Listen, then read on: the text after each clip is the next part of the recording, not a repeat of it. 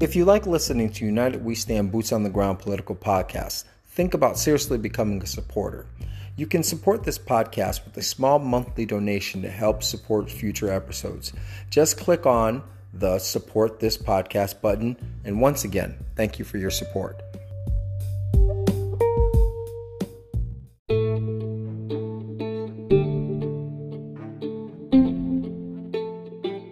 Hey, this is Jess Iz with United We Stand Boots on the Ground political podcast.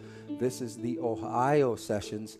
I'm here with another gentleman. He was an Ohio resident, resides somewhere else. We're going to just get right into it. So first off, I'm going to have you say hi. Hello. All right, cool. All right, and I always start this off with the top questions right away. It's a political podcast, and this is kind of what we do. Okay, so do you know who your president is? Donald Trump. Okay, all right. Do you know who your congressman is? John Lewis. Okay, cool. Thank God. All right. Do you have a selectman? If there's one, I don't know. Okay. So, no. All right. You can always say no if you don't know. Okay, that's cool. And if there might not be one, every place is different. Selectman is the city councilman. Yeah. Yes. That kind of thing. I'm not really sure who my councilman is right now. Okay. All right. Sorry, well, you should know. Do you have a mayor? You don't have to. Keisha Lance Bottoms is my mayor. So there you go. All right. So. The topic we've been on over the last couple of sessions, and this will probably be this way for the next couple of months anyway, is all kitchen table. I know we're in election year coming up, and we really want to get into what's affecting the everyday American, things that we care about most, not so much as the things that are mainstream media. We will get to that at some point, but kind of not right now. So I'm going to ask you something that's kind of been kitchen table for a while, might not really affect your world, but maybe you have thoughts on this. So when I say minimum wage, what do you think of? How old were you when you started working? I was 16 when I got my first job. Okay, and that was the minute you were paid the minimum wage? You don't have to say what it was at the time, but if you were getting a minimum wage, or were you getting more than a minimum wage? Or so my first job, I worked at McDonald's for a few days, and then a friend of mine's mother was sister was managing a clothing store, and she asked me to come to work for them. I was very happy to so you didn't want to do too much time at McDonald's. and my time at the French Frying Legion and go to work in a clothing store. Yeah, we call that doing time at McDonald's. Yeah. That was actually my first job. All right. So you were getting a minimum wage. One of the things that we hear a lot about is how there's talk about raising that minimum wage. Now, I do know in my neck of the woods, they want to distinguish between what is a minimum wage versus a livable wage and making that distinction. What are your thoughts on that? I think that we should have a higher minimum wage. The minimum wage in real dollars is not, or in year-adjusted dollars, calendar-adjusted dollars, has not changed significantly in decades, is my understanding. And the federal minimum wage, I believe, is $7.50 an hour. But do you realize, you're probably very aware of this since you're doing your podcast, there are states that have no minimum wage. Alabama, for example, if I'm not mistaken, the minimum wage in Alabama is nothing. They have none. So people could actually see. I did not know that. You're educating me. There are several states in this country that have no minimum wage, and I think the ones that have no minimum wage are generally in the Deep South. Okay. Well, see, this is most Americans don't know this, and that's one of the really great things about what we're doing here at United We Stand Boots on the Ground is getting to speak with other Americans, and we're not just getting spoon-fed what we get from what we consume as the mainstream media, okay, or where a certain kind of narrative kind of gets put in, and there's the spin, and we move on. You educated me. I did not know that. Mushroom clouding right now. You should fact check me on that, but I'm pretty sure. That's we live in the age of Google, that's right. So yes, we can always fact check that. Another one of the hot button topics lately have been the healthcare and the cost of healthcare. Without getting to too much what you do for a living and what you do for work, but I'm assuming you have health care. I guess. Okay, all right. What are your thoughts on things like universal health care or the Affordable Health Care Act and or just privatizing? What are your thoughts on what's happening right now with the healthcare system? Well, in this country, what I understand is that we have this system that's unique in the world and that our health insurance and our health care is attached to our employment. And I actually work with cancer patients. That's what I do professionally. Wow, and, that's awesome. So, thank you. It's honorable work, sir. No matter how you want to look at that. It's my privilege. But I often watch people who are working and suddenly have these devastating health crises that then are worried about their income and losing their health care. And sometimes cancer treatment, remissions and relapses can go on for years. And so it can be really debilitating to have cancer, and it comes back and you can become unemployable and uninsurable. And it's devastating to have a health crisis like that. It's emotionally devastating, frightening for the patients, and to think that their health insurance and health care is attached to whether or not they can work when all they're really focusing on is surviving is just, it's an incredibly cruel system. Yes, and, yes. It needs to change. My understanding is that it happened when the job market was very competitive in the early part of the 20th century, and there were controls on raises, and so employers introduced health care to employment as a way to entice employees to join. I think it might have been in the automotive industry. Some companies have tried to circumvent that by hiring employees part-time, so that they didn't have to supply those benefits. Now, I hail from a state where we have, before it was called the Affordable Health, it was called Romney Care. It was actually, the plan was brought in by Mitt Romney, where he actually passed a law where either you have to have insurance or you get charged a fee. So basically everybody has to have insurance, and made it so that insurance, though, was affordable for everyone who lives in the state of Massachusetts. So you have what is called the bare minimum, which is normally MassHealth. You can have that as your secondary and if you want better insurance, you can have the better insurance and still have that as a secondary kind of cushion, but it's your bare minimum. Mm-hmm. So I realize that there are other states out there that don't have it as well as we have it in Massachusetts, and I have to agree that kind of sucks. And that's something that we really should do something about. Being a person that is now a walking pre-existing condition, I would say that I have a vested interest. So it's hard for me to be impartial. And seeing something like that change. So we are talking, this is kind of related to healthcare. Well, we hear right now we're living in the best economy as of right now, and in some odd years anyway. Most will agree that this was something that's been steadily rising over, 12 years, if I'm not mistaken, from Obama moving up. Some people have forgotten the Bush years. I mean, they really have. And so we're constantly hearing how we're living in the best economy, and yet we do see people that don't have enough to take care of themselves. If something like that were to happen, what are your thoughts? Well, I think it's, I don't know who's rating this as the best economy when so many Americans have job, housing, and food insecurity.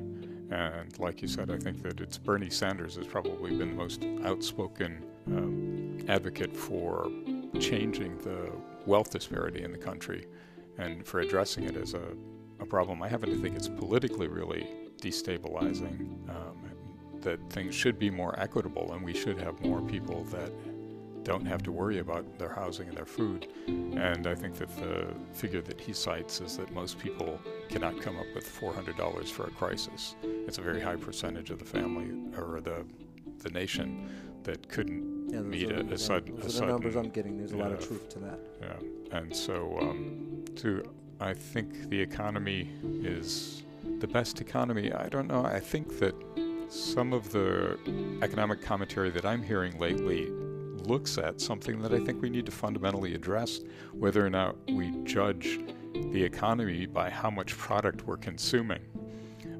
It just seems that sometimes we're on this consumer-driven, the more we consume, the better the economy is, and that's not sustainable. I don't think it's sustainable for the planet, but I don't think it's culturally sustainable either.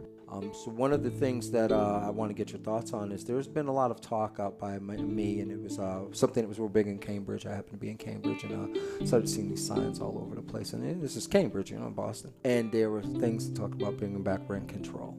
And maybe that could help with the cost of living. Where's your thoughts? I'm not really familiar with how rent control works. I don't think we have anything that looks like rent control in Georgia, which is where I live now. We do have affordable housing problems, especially as the city is becoming more and more invigorated economically, and there's an enormous amount of building and growth and people moving back into the city.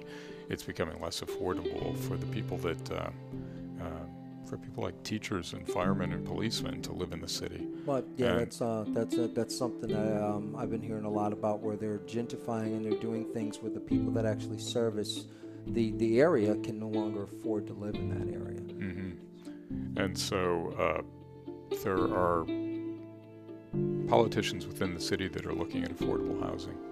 And I'm not sure what the solutions to that are, and I'm not sure if rent control is part of that. I think some of the development that the city is working with the developers to create a certain percentage. If there's a large development that's going into an area, then 30 to 40% of it has to meet a certain income level that's only so far above the poverty level. Okay, but yeah, that's kind of like rent control. So horrible if you're a landlord. Well, look, we are in a crisis. You know, the average person can't save. The average person can't really get or done without 2 or 3 jobs, which is insane. So yeah, let's do something to kind of balance that out. Okay, so maybe I interview folks that have small businesses that say, look, if I pay more than I can't afford to be open. Now, in a state like mine, and again, I'm only speaking about my state, which is why I love traveling all over this great country. In my state, you have to have workman's comp insurance if you have employees. You have to have, and it ends up making that where if you raise that, minimum wage right now for us, I think it's 12 and some change. Mm-hmm. And if you raise it up to that 15, well, that small business owner can no longer afford his or her employees, which really sucks. Mm-hmm. And there needs to be a way to balance that equation. I thought that, isn't it that you have to have workers' compensation if you have over a certain number of employees? Yeah, it's like 4 or 5. No, it's a lot lower than most people. I'm almost certain, because I when I had a small business, I had only like 2 employees, and I was getting the thing where it said you had to have some kind of insurance. Maybe in Georgia it's 15, but I'm kind of old, and so old guys just make stuff up, so I might be making that up. No, you know what? No, you might be right on the money. It's every place is different, but I know it's. It hits a small business different than it does a bigger business. Mm-hmm. So even just what I'm thinking of when I say small business, maybe you got like 5, 6 employees. So I think we got 2 questions sort of joined there. One was about workers' compensation. The other one was about rent control. Yeah, I tend to segue. Okay, so yeah, just stay with me. All right. And it's something I tend to do. Where I asked your original question, and like I said, we sometimes jump down the rabbit hole. Okay. And kind of, I'm like, because you said something that sparked the thought, and yeah, so it kind of flows that way. But yes, go back to the rent control. Well, I'm not sure. I mean, I don't see all landlords as a monolith. I think that there are exploitive landlords,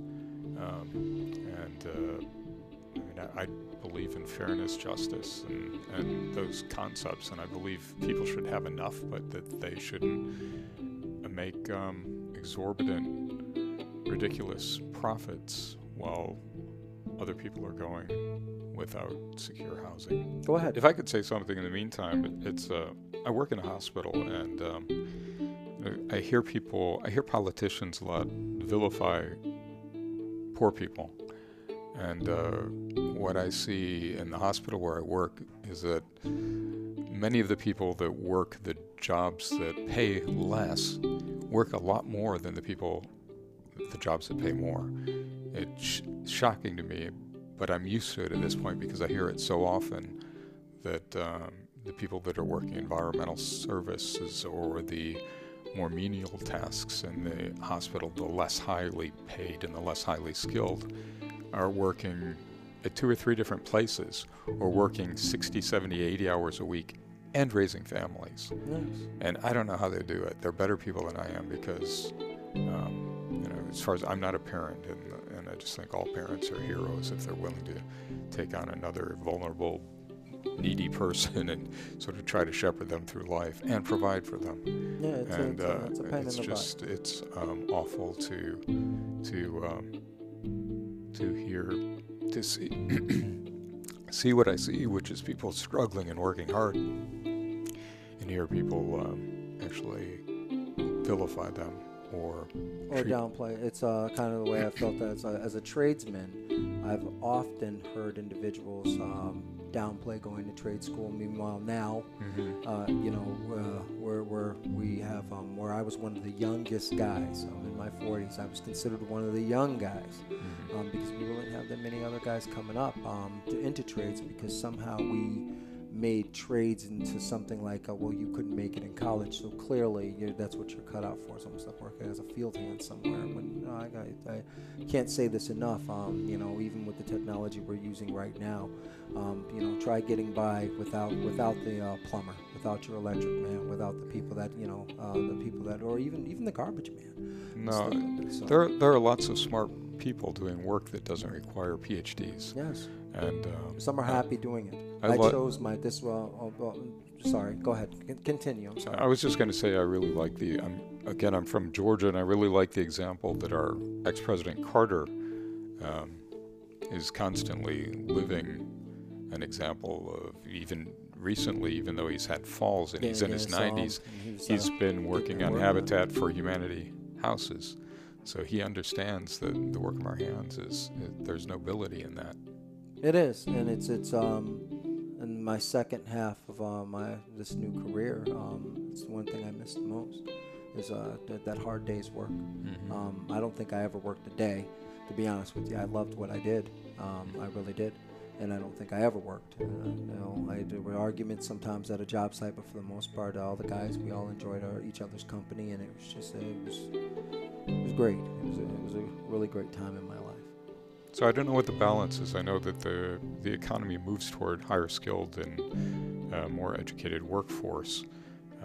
But they don't want to pay as much. One of the things that I've experienced and others out there have experienced, where you work someplace where they'll train you. They'll give you all the extra training you want and still continue to pay you at that, not so much what you're worth. I think that organized labor and labor unions have lost a lot of ground, and that was a movement that helped to honor the people that build this country. And I think that unfortunately we've moved to a place where we look more at the people that do the heavy lifting in the building and the stuff that we all rely on to have quality of life, the infrastructure and the buildings that we live in. We look at that as a disposable labor force, as typically young men, but young men and women who can work hard, wear their bodies out, and then we're done with them. We don't provide them with the sort of support that they need that the labor unions do, because if you work as a carpenter or a bricklayer or an electrician for 30 years, it used to be if you're with the union 30 years and out, that's probably full pension. And yes, and probably 30 years of that kind of labor is as much as most bodies can handle before pre-existing conditions. Before a body is worn out. And, well, any kind of labor is does a lot to your back, your spine. And I can tell you from experience, it's labeled now as a pre-existing condition. Shoulders, knees, hips, sure, all of that. I'm going to ask you a couple of maybe uncomfortable questions. Don't answer anything that makes you feel uncomfortable. So there's been a lot of talk about being caught up in what is called the culture war. Some have argued that this culture war began 20-some-odd years ago. When I'm bringing up examples of where we say this is a lot of what I hear now is it's hard being a straight Caucasian male. Some individuals have, some folk really do believe that they're now victimized or being shamed in a way. We have things like the Me Too movement. We have the anti-bullying. Bottom line, a lot of things that might have been kosher, for lack of a better term, in the 60s, 70s, 80s. We have America that now looks a lot more, well, the America now we see on television looks a lot more like the actual America we've been seeing for years. So where are your thoughts on this? Do you believe we might be in a culture war? I think it looks like we're... Anytime people are in pain or experiencing a loss or they're frightened, they're going to come from a perspective of scarcity. And so they're going to be defensive and maybe aggressive. And I think that equity and change is good. If we're always working toward justice and mercy and even moving forward in a direction that fulfills the dream of this country that all men, and we have to say it now, but all men and women are created equal, then we have to acknowledge that white men have had the bigger piece of the pie for centuries. And then we have to look at those white men as, and I'm a white man, but we have to look at ourselves as part of the community. And it's weird to say, but we have to look at them with some sympathy because they're going to experience a loss. Because that privilege is something that a lot of us don't recognize. And so to suddenly not be deferred to suddenly not get the bigger piece of the pie that we're used to having is going to be really challenging. And I think that's a complicated problem that we really have to work hard to get through. And there's, I think that the cultural environment that we're looking at now is a lot of white men with power and wealth afraid of losing their position, afraid of being less than what they were before. And I think that anybody that has the experience of that kind of loss, of being less than what they were before, is going to have difficulty. And how they act out, how they deal with that, I think that's the cultural problem that we have to face. If they deal with it by circling their wagons and trying to shut everybody else down from obtaining a level of equality and justice, then that's then we have to try to use the courts. And if the courts fail us, then we have to use art and literature and music and theater and anything else that moves culture in a better direction. How do you feel with, are you better off now? It's a Reaganist question. I like saying, I like asking it. Are you better off now than you were 4 years ago?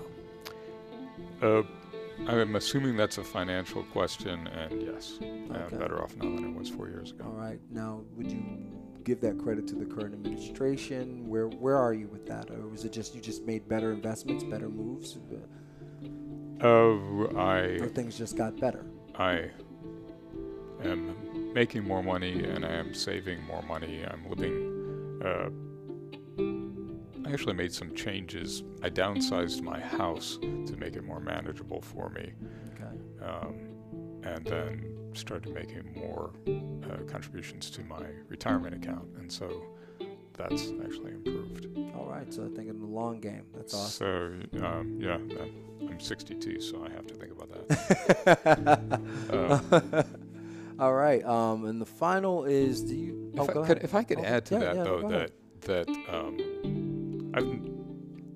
At my age, I've never been a very anxious person, but I have been kidnapped by the sort of intensity and the conflict and the dissonance in the news cycle.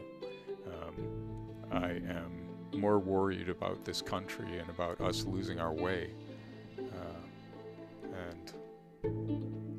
You know what? Hold that thought, because that's kind of where I'm going. Okay. So, I've interviewed a lot of folks that during this administration, we were at a point where we need to decide if the standard of the person who holds the highest position in our country, who represents us, no matter how you look at it, whoever is president of the United States represents all of us, not one person, but all of us.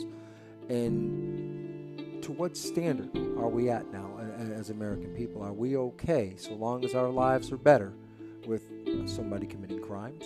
Are we okay if our president could be allegedly an adulterer? I'm going to use alleged, okay, for a lot of these, even though I have my own opinion about this. I'm just saying, you know, for talk's sake, where we could make the argument that there was no perfect president. Where do you think we are with when it's gotten to the point where partisan politics seem to control, if you will, the way we're going. Well, I'll use the example of the sort of character I want to see in a politician and a leader, and they do culturally and morally teach us and lead us. And I listened to, and I really miss his voice, but I listened to Barack Obama's eulogy for Elijah Cummings a day or two ago.